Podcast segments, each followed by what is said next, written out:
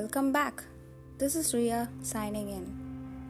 So today is season 12. The topic what we have got is poverty. Well, I won't talk much about it as we all people can see what is happening around the globe, around the world. We can define poverty as a condition where the basic needs of a family like food, shelter, clothing, and education are not fulfilled. It can lead to other problems like poor literacy, unemployment, malnutrition, and so on. A poor person is not able to get education due to, you can say, lack of money, or and it remains unemployed. An unemployed person is not able to buy enough and nutritious food for his family and their health decline. A weak person lacks the energy required for the job. A jobless person remains poor only. We can say that poverty is the root cause of other problems.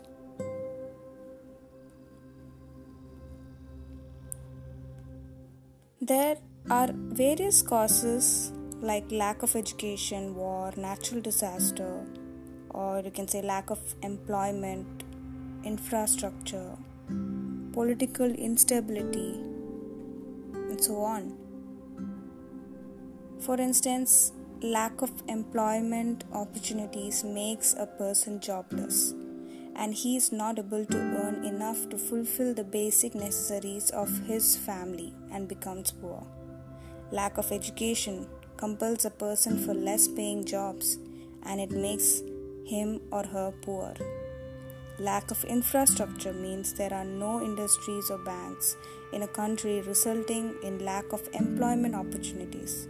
Natural disasters like flood, earthquake, like how now virus going on also contribute to the poverty line poverty affects the life of a poor family a poor person is not able to take proper food and nutrition and his or her capacity to work reduces reduced capacity to work further reduces his income making him more poor children from poor family never get proper schooling and proper nutrition. They have to work to support their family, and this destroys their childhood. Seriously, I'm saying it, it completely ruins their childhood.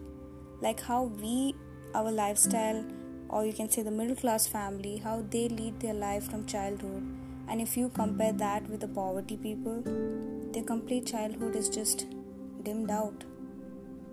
Some of them may also involve in crimes a poor person remains uneducated and, and forced to live under unhygienic condition like slums you can say. There are no proper sanitation and drinking water facility for them and that's the reason they fall ill often. A poor person generally dies early is due to this. So, all social evils are related to poverty. Poverty is a social evil, to my knowledge. We can also contribute to control it. Yes, for example, we can simply donate old clothes to poor people. We can also sponsor the education for the poor child, or we can utilize our free time by educating them. Remember, if any disaster or any situation come we people are the one who at least know to manage and balance our life but what about the people out there they work hard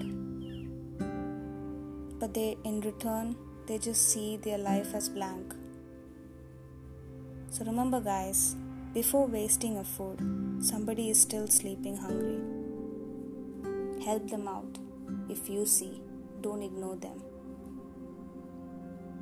Thank you.